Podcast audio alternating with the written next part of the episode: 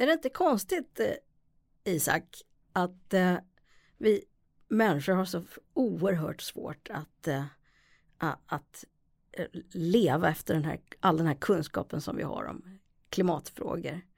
Um, Fast nu tänker jag att, ja. att eh, det är absolut vad jag gör. Ja, berätta. Nej men jag äter vegetariskt, mm. källsorterar. Mm. Eh, jag har inga barn. Mm. Det är kanske den främsta, mm. mitt främsta argument för att jag lever klimatsmart. Mm.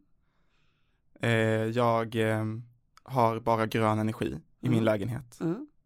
Jag har tätat mina fönster.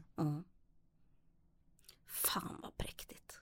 Jag skulle precis säga att jag förväntade mig att du skulle bli jätteimponerad av mig. jag är imponerad. Jag är imponerad. Själv eh, tampas jag med många sådana här saker. Jag, ja, men jag är också vegetarian så länge. Jag har slutat flyga. Eh, men det är en del grejer som jag har. Jag har inte råd att flyga räknas det. Nej, det är sant. Det frågan är om, det, om, om omständigheterna också blir ett plus på kontot så att säga. Mm. Ja, nej, Risken är att jag flyger som bara den sen när jag äntligen har råd igen. Ja, och skaffar, skaffar 12 barn. Och skaffar 12 barn och sen tar med dem till Maldiven allihopa. Ja, så kan det bli.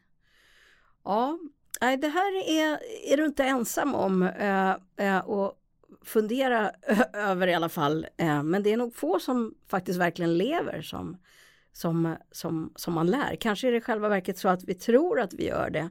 Ehm, det när man träffar ja, vänner och bekanta så är det nog rätt många skulle jag säga av mina som eh, eh, har föreställningen om att de är eh, att de lever klimatsmart och att de har låga utsläpp.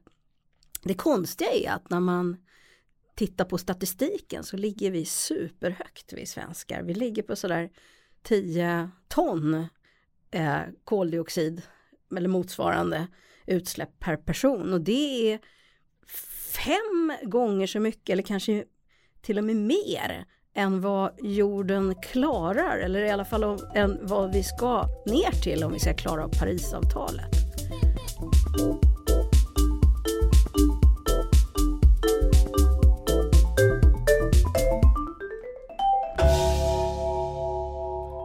Då säger vi hej och välkomna till den här podden Klimatgap med mig Isak Janehäll och mitt emot mig här har jag dig Maria. Presentera lite, vem är du? Ja, jag är Maria Wollratz Söderberg och jag är retoriker. Det kan man undra, kan man vara det egentligen? Eh, men det kan man. Eh, eh, jag är forskare och lärare i retorik på Södertörns högskola och mitt specialområde det är hur människor resonerar i klimatfrågor. För jag var lite intresserad egentligen vad detta skulle ha med retorik att göra så jag var lite osäker på vad, vad du gör här inne med mig. För jag trodde vi skulle prata klimat och sen säger du att du är retoriker. Ja det är skandalöst faktiskt. Um, ja, det kan man verkligen undra. Jag tror att många föreställer sig att retorik är konsten att övertyga kanske till och med motvilliga människor att göra något som de inte egentligen vill. Eller att det handlar om att hålla tal eh, och så. Och det, det, det, kan det kanske göra, men de flesta av oss som sysslar med retorik ser det nog inte på det sättet, utan vi är intresserade av hur människor eh, resonerar och skapar mening och når varandra, hanterar konflikter, förhandlar och så vidare. Och man kan väl konstatera att klimatfrågorna är sprängfyllda med besvärliga retoriska problem, inte minst med tanke på att det är så mycket målkonflikter. Det är, det är värden som krockar med varandra, det är eh, vanor som krockar med vad som är nyttigt och möjligt. Och det är olika aktörer som vill olika saker och då behöver man ju på något vis komma överens. Men då behöver inte jag vara så himla oroad då egentligen att du ska stå här och bedöma min talförmåga och, och, och dissa min eh, syd eh, svenska dialekt och sådär. Jo, det kommer jag göra varje gång. Ah, Okej, okay. mm. så att du har ändå den här eh, min klichébild av en retoriker, Absolut. den finns jag lever upp till alla dina fördomar. Ah, okay. ah, det Nej, bara... det gör jag inte Isak. Jag kommer inte titta på din, på din talekonst. Mm. Nej, men det är ju mm. intressant det här du säger för att för mm. eh, just retoriken, alltså om det är då jag ska bedöma den istället då eller tänka på den istället som förmågan att, att leva upp till det man säger, alltså det är någon form av koppling då mellan det man uttrycker och det man gör. Eller det Men man... du, det var faktiskt riktigt intressant att du sa det, därför att Kanske är retoriker. Eh, ja, på ett sätt, som inom retoriken så brukar man prata om etos som är eh, det som skapar trovärdighet eh, i kommunikativa situationer. Och eh, det finns ju få saker som skapar så mycket trovärdighet som att man lever som man lär. Eller snarare är det så här att om vi vill skapa misstro då ska vi, då ska vi kasta sten i glashus och göra massa saker som krockar med det vi säger. Så på sätt och vis så är det ju så att hur man lever är en retorisk resurs. Och hur lever du Maria? Det var en väldigt bra fråga. Um, ja, man kan väl säga så här att jag har, jag har väl i och för sig alltid engagerat mig i, varit intresserad av, av, av hållbarhetsfrågor och sådär och så har jag nog trott att jag lever väldigt eh, klimatvänligt. Jag har lagt ner oerhört mycket energi på sopsortering och blivit väldigt provocerad, en sån där jobbig tant vid sopstationen när jag ser andra in, inte göra det. Mm. Ja, men sen eh, kan man väl konstatera att sen jag började jobba med klimatfrågor och satt mig in i det så har jag insett att eh, jag har, eh, vad är det man säger, silat mygg och svalt kameler brukar man säga. Det är liksom när man har lagt massa energi på grejer som kanske inte betyder så mycket och sen så har man istället Symbolpolitiken. Ja på sätt och vis. Eller det var ju inte för att göra något statement utan Nej. för att jag trodde, jag inte förstod liksom hur olika typer av handlingar faktiskt påverkar klimatet. Men du frågade mig lite här innan mm. just eh, om jag lever upp till ja. som jag lär eller sådär och då ja. räknade jag upp massa grejer som jag gör och, och klappar mig lite på axeln också för de här ja. grejerna och tycker att, ja. att, och jag håller på just nu att spara inför en, en resa. Alltså jag sparar inte ekonomiskt utan jag sparar genom att eh, till exempel inte äta kött och så vidare. Och hoppas ju snart att ha samlat ihop till att kunna åka på en solsemester till exempel, för det har inte jag gjort på länge nu. Men du, där är du, eh, eh, det är intressant att du tänker det så pass uttalat liksom, eh, att du har en sån Du menar att jag borde ta tillbaka det? Nej, men jag, jag, det där kan vi nog, eh, det där kan vi rota lite grann i, för det är ett väldigt vanligt sätt att tänka. Att man har som ett konto eller mm. en, en budget. Eh, och eh, det finns Stämmer helt och hållet att det är så. det finns det problem med det. Men först, jag får bara säga någonting om, för du frågade om mig, hur jag lever. Ja, just det. Och, och då vill jag bara avsluta med att säga att ja, ja, jag kan väl säga att det var smärtsamt när jag började jobba mer med klimatfrågor och började läsa på mer. Och du insåg Därför, att du hade gjort fel grejer då egentligen? Ja, det kan man väl konstatera. Um, och uh, i början så försökte jag ju då rädda mig själv på olika sätt genom att komma på massa goda argument för varför jag levde som jag levde. Eh, eh, och det var ju framförallt när jag, började, jag gjorde en sån här eh, klimatkalkylator. Mm. Eh, och upptäckte att eh, mitt flygande stod så här för 70-80% av mitt totala klimatavtryck. Jag tyckte inte ens att jag flög mycket. Nej. Utan att det var i högsta grad normalt dessutom. Eh, och Eh, det var chockartat, jag trodde det var något fel så jag provade en annan kalkylator och en tredje. Men alla gav samma ungefärliga utslag.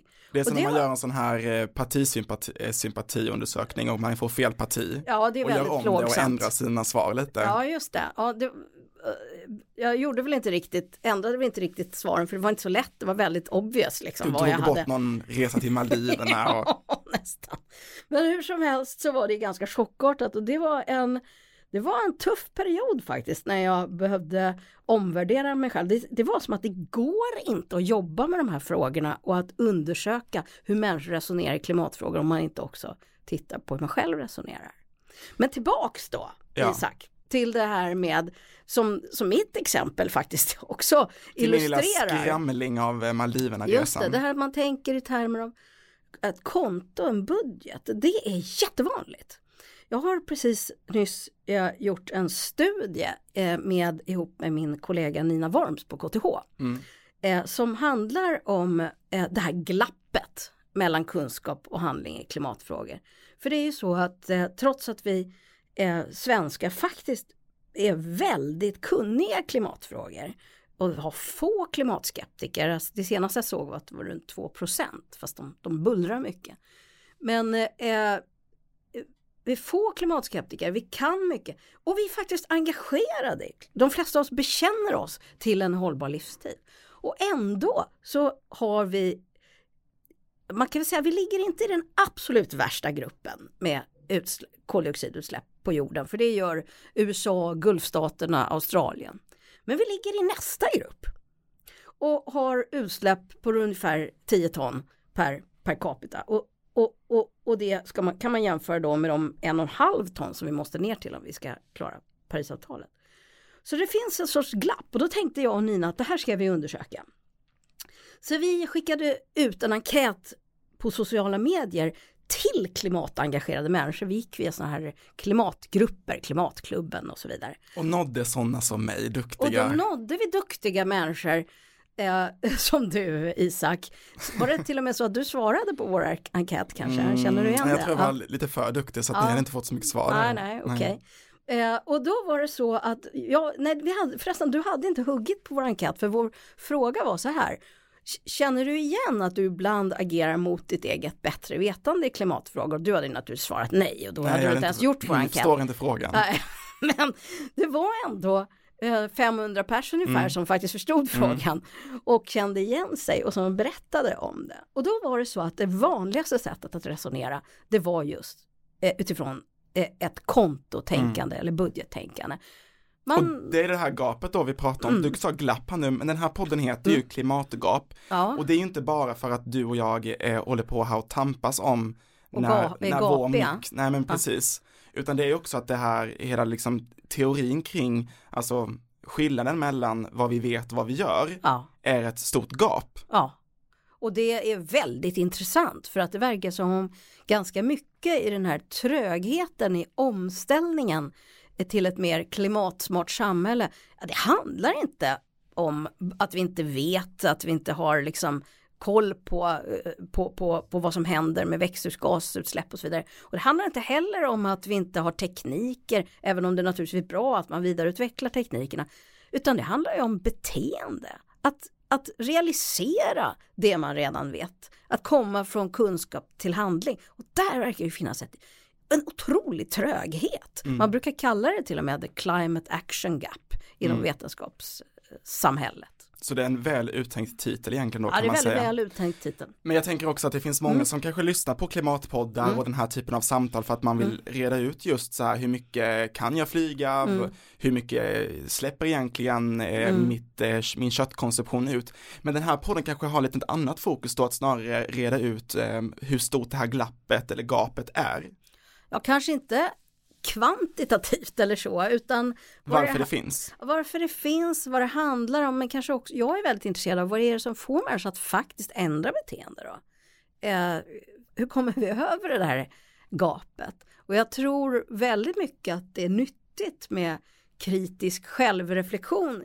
Eh, egentligen är det kanske det enda sättet att liksom eh, ändra beteende, det är att börja titta på sig själv. Mm. Och då kan man ju naturligtvis genast invända att men hallå, är inte det här ett systemproblem? Mm. Eh, för jag är ju så himla liten och det argumentet är också ett av de vanligaste vi har sett i våra undersökningar. Eh, så varför ska, om jag ändrar, det, det, det som folk brukar säga, um, en droppe i ett stort hav, det är det vanligaste uttrycket nästan när det gäller det här med att och, och eh, det som vi kallar lilla jag-argumentet. Eh, att jag är så liten och, och har så liten på, möjlighet att påverka så att eh, det här borde ju hanteras som en samhällsfråga eller som en politisk fråga eller marknaden borde lösa det eller någon annan borde lösa det. Det är lite fascinerande tänker mm. jag, för jag tänker att de flesta människor överskattar ju mm. sin egen betydelse i världen, att man mm. tänker att man vill vara betydelsefull och man vill vara viktig och man vill mm. liksom ha uträttat någonting mm. under sina förhoppningsvis då 85 mm. eller 86 år på, på jorden. Men just när det kommer till klimatfrågan däremot, där tycker vi helt plötsligt att vi är väldigt oviktiga och små. Förstår du vad jag menar? Det är ganska så intressant. Det var väldigt intressant observation faktiskt. Ja, vad märkligt. Du imponera på ja, dig så här tio minuter in i podden. Ja, det, var, det var imponerande, det har du alldeles rätt i. Men eh, det här illustrerar kanske en viktig mekanism som, han, som, eh, eh, som är karaktäristisk för hur mänskligt resonerande fungerar. Vi tror ofta att det fungerar så att ja, men vi har en massa fakta och så kan vi resonera logiskt i bästa fall. Eh, göra slutledningar och så kommer vi fram till ett, en slutsats och den sjösätter vi eh, och, och, och, det blir eh, vårt beteende. Va? Men så funkar vi inte, visar det sig. Mm. Eh, både i, inom eh, eh en del eh, kognitionspsykologisk forskning och eh, vi retoriker har väl också konstaterat det sedan sen länge. I själva verket så fungerar vi oftast så här. Vi vill något och så hittar vi argument som passar till det och fakta som stödjer de argumenten. Men, och det är hemskt frustrerande för det kan ju ja, verka himla irrationellt. och det betyder att, uh, att när vi ska eh, övertyga våra föräldrar om att vi inte behöver diska, då säger vi men jag är ju så liten. Men när vi ska övertyga våra föräldrar om att vi ska få, få gå på Gröna Lund så säger vi men jag är i alla fall 13 år. Ja men precis. Ja, så att det här att vi alltså hittar perspektiv mm. som passar det vi vill, det är väldigt mänskligt. Vi pratade lite innan om, om att jag var så himla duktig. Det var ju lite skämt sådär, men jag har faktiskt också gjort ett sånt där test mm. som du pratade mm. om och där tänkte jag ju att jag skulle liksom reda ut hur eh, duktig jag var. Jag tror det var ett sätt lite att få känna just den här känslan av att allting som man liksom lägger manken till med att mm. man går och sopsorterar och, och separerar burken från sitt metalllock, eh, äter mm. vegetariskt så ofta man kan. Mm. Att man vill gärna att det ska resultera i någonting då, att man ska mm. kunna känna och skryta och säga att jag är faktiskt ganska duktig. Mm. Så gjorde jag ett sånt här test då och det visade sig att jag låg ju också långt över mm. eh, Parisavtalets mål, alltså mm. hur vi ska leva eller rättare sagt hur vi, vilket resultat det ska bli mm. av hur vi lever. Och då kände jag en viss uppgivenhet nästan, för då ja. tänkte jag så här att om jag har gjort så här många uppoffringar mm. som egentligen inte är jättejobbiga för mig mm. och sen är det så många som inte vill göra det, hur ska vi då kunna nå de här målen? Ja. Ja, om det... inte ens jag är i närheten av att vara, och då har jag då inga barn, flyger mm. inte, har ingen mm. bil, har grön energi i mitt hus, mm. källsorterar, mm. Ja, då, dels får man väl försöka komma ihåg att det är väldigt svårt att leva upp till Parisavtalet. Eh, det, det är bara det att vi lever i ett samhälle där rätt mycket eh, eh, utsläpp sker för var och en av oss bara genom att vi har en ett landsting och vägar och kollektivtrafik och så vidare. Och det som sker på arbetsplatserna har ju väldigt svårt att, att, att, påverka också. Och sen är det ju, ja det finns en massa saker som gör att det är svårt. Men ändå så tycker jag att det, det finns en kraft i det där att man tycker att man är duktig eh, och berättar för andra om det, särskilt om man gör det. För det är så vi påverkar varandra. Eh, och vi, vi, har väl säkert anledning att diskutera mer om det här med hoppfullhet och, mm. eh, och, och, hur det påverkar benägenheten att faktiskt göra någonting åt klimatfrågor. Eller om det i själva verket är att man, man blir sådär överoptimistisk och tänker att det här kommer lösa sig och att man själv mm. inte behöver göra någonting. Men jag tänker optimistiskt mm. på ett annat sätt ibland så känner mm. jag så här, kan vi inte bara bränna på rejält och sen så bränner vi ut oss själva så att säga så får jorden några miljarder år på att återhämta mm. sig och sen är det liksom löst så kommer det nya arter som, mm. som så blir det en sån här ny period. Ja det, ja, det finns ju de som menar att det i princip egentligen är kört. Uh, att det är mest för vi försöker rädda oss själva lite så här ja, i elfte timmen. Och, och, använder det, eh, och, och använder någon liknelse med Titanic där orkestern spelar när liksom skeppet sjunker. Ja. Är det det jag gör när jag källsorterar? Uh, nej, jag, jag, jag, tycker det är en dålig lösning. Och jag, en sak som är intressant är en, en annan studie som jag och min kollega Nina har gjort som där vi har intervjuat människor som har ändrat beteende mycket i klimatfrågor. Mm. De har slutat flyga. Det skulle kunna vara jag till exempel ja. som har gjort stora ja. förändringar. Eh, då är det så att ett av de viktigaste argumenten som lyfts fram där är barnen. Och nu mm. har ju visserligen inte du några barn. Nej, så jag kan inte relatera. Men det är, det är väldigt påtagligt att, att när det har fötts ett barn eller kommit ett barn i familjen eller eh, då har många människor ändrat beteende. Och det är också så att ett argument för många som har ändrat beteende det är att de vill kunna se sina barn i ögonen. Mm. När de växer upp. Och de vill i alla fall inte ha gjort sig skyldiga eh, till, eller varit med och skapat eh, problemen för den här planeten. Eh, och det är till och med så att barn är några av de viktigaste kunskapsbärarna. Så det är ofta barn som kommer med eh, kommer med kunskapen och som också utövar påtryckningar på sina familjer och ändra beteenden. Det har vi verkligen sett nu tänker ja. jag med den hela eh, eh, Fridays for Future ja, med Greta i, i, i, i spetsen. Ja, så att kanske är det ändå så att det betyder någonting för oss vad som händer i framtiden och om våra avkommor får ett rimligt liv. Det kanske till och med är så att det är biologiskt viktigt för oss att, att, att skydda, våra, eh, skydda våra geners fortlevnad. Och att det är en förklaring till att det här med barn faktiskt verkligen spelar roll.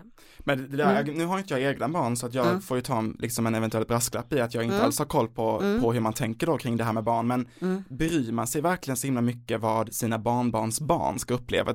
Jag känner inte dem, de är bara liksom en del av mitt Nej. arv. Borde vi inte vara mer fokuserade på att till exempel då de här klimatförändringarna får ju direkta följder faktiskt i delar av världen redan nu. Jag ja. tänker i vissa delar av Afrika och så vidare. Och det, det ser vi också bland de här som har svarat på den här flygundersökningen att en del av dem eh, pekar just på det och då, då blir det blir en, en orättvise en orättvis argumentation. De inser att de använder oproportionerligt mycket av jordens resurser och mm. har också ofta fått en erfarenhet av hur klimatförändringar faktiskt påverkar livsbetingelserna nu på jorden. Men om man jämför så verkar det vara som att de egna barnens eller barn i största allmänhets framtid det är ett go-to-argument i mycket mm. hög utsträckning än hur andra har det.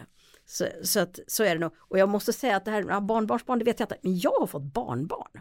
Jag fick barnbarn i somras. Men du har ju träffat de barnbarnen. Ja, i och för sig har jag ja. det. Men hon det var utomordentligt liten eh, eh, eh, när jag träffade henne första gången såklart. Men framförallt var det så att, att det räckte med att min dotter var gravid eh, för att de här frågorna som jag jobbar med skulle bli extra brännande existentiella för mig. Jag måste säga att jag verkligen har blivit påverkad av det. Mm. Det blir som att det, det blir liksom en fråga om liv och död. Ja det är det ju, det är ju en fråga om liv och död, men det blev det på ett kännbart sätt. Men kan det vara lite sådär mm. att, att när det kommer ett barn eller, och, eller man får kanske barn eller barnbarn, att mm. det också blir ett väldigt tydligt tecken på att tanken är ju att liksom människan och liksom mm. världen ska ju fortgå även mm. efter mig. För annars är det lätt att ja. tänka kanske att nej men jag ska ändå dö om tio år och det här mm. barnet blir ju en symbol då. Nu ja. blir vi väldigt filosofiska här men jag tänker att det kanske kan, kan vara så. Så är det säkert men jag tänker det att jag tror också att vi föreställer oss att de här klimatförändringarna som faktiskt kan påverka våra egna liv i skyddade Sverige eh, ligger mycket längre fram än vad de verkligen gör. Mm. Jag är, är 50, hur gammal är jag? 52. jag, jag, jag, jag kommer hinna uppleva en hel del av, av de här förändringarna och du Isak kommer det definitivt din lille spoling. Ja, så jag ska ja. inte vara så kaxig. Nej, du ska nog inte Nej. vara så kaxig. Så att eh, det kommer påverka dig. Jag skulle vilja komma tillbaka lite till det här gapet igen. Mm. För att vi pratade lite just om Sverige och hur duktiga vi är egentligen. Och ett argument jag ofta hör är ju att Sverige ligger långt ner i, i, i utsläpp av koldioxid mm. och så vidare. Men du, du gav ju en helt ny bild av mig mm. här, att vi, det är liksom eh, oljestaterna och USA möjligtvis som ligger ovanför oss. Mm.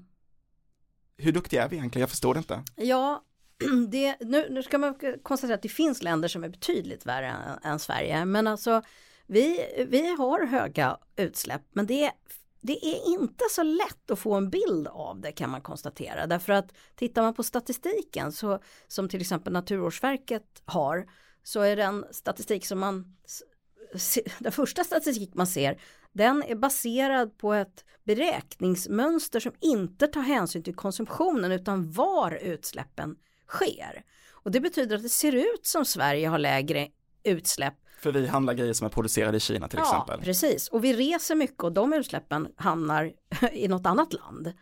Eh, I alla fall om vi reser utomlands. Och det är där också folk har en bild av att koldioxidutsläppen också stannar där så att ja. påverkan också stannar ja. i. Och riktigt så är det ju inte då. Utan eh, eh, det, det, i själva verket så är det ju så att det man måste jämföra om det ska vara någon rättvisa i, i, i det hela det är ju de konsumtionsbaserade utsläppen. Det mm. går att få, få, hitta sån information också. Och då är vi faktiskt, har vi faktiskt inte så mycket att skryta med.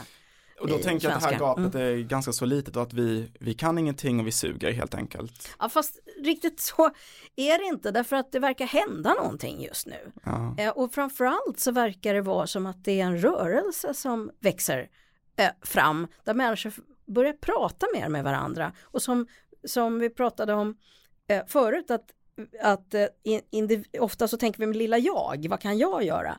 Ja, men vi är inte egentligen så små. Egentligen så är det så att visserligen så är vi bara en, en av många miljarder människor eh, på jorden, men men vi har potentialen att påverka, kanske inte så mycket genom våra handlingar, utan genom att vi gör de där förändringarna och snackar med varandra om det.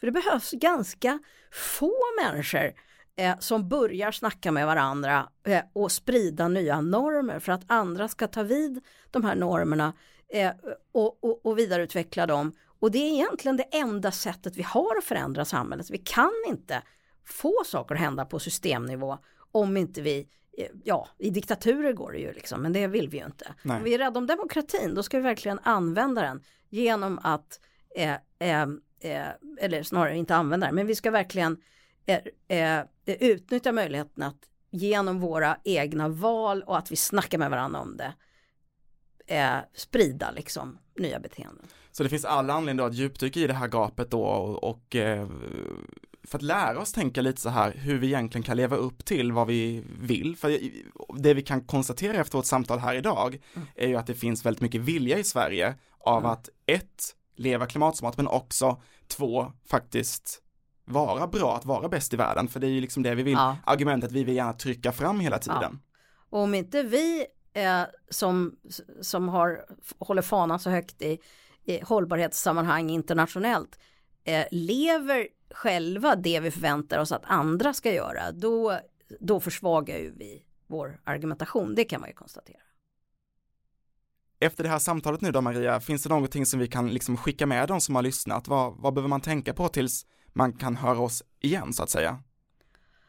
Ja, men att det kanske är viktigt inte bara att göra förändringar i, i, i ens egna liv utan just att snacka med folk om att man gör det. Eftersom det verkar vara så att förebilder och, och andras val inspirerar så himla mycket.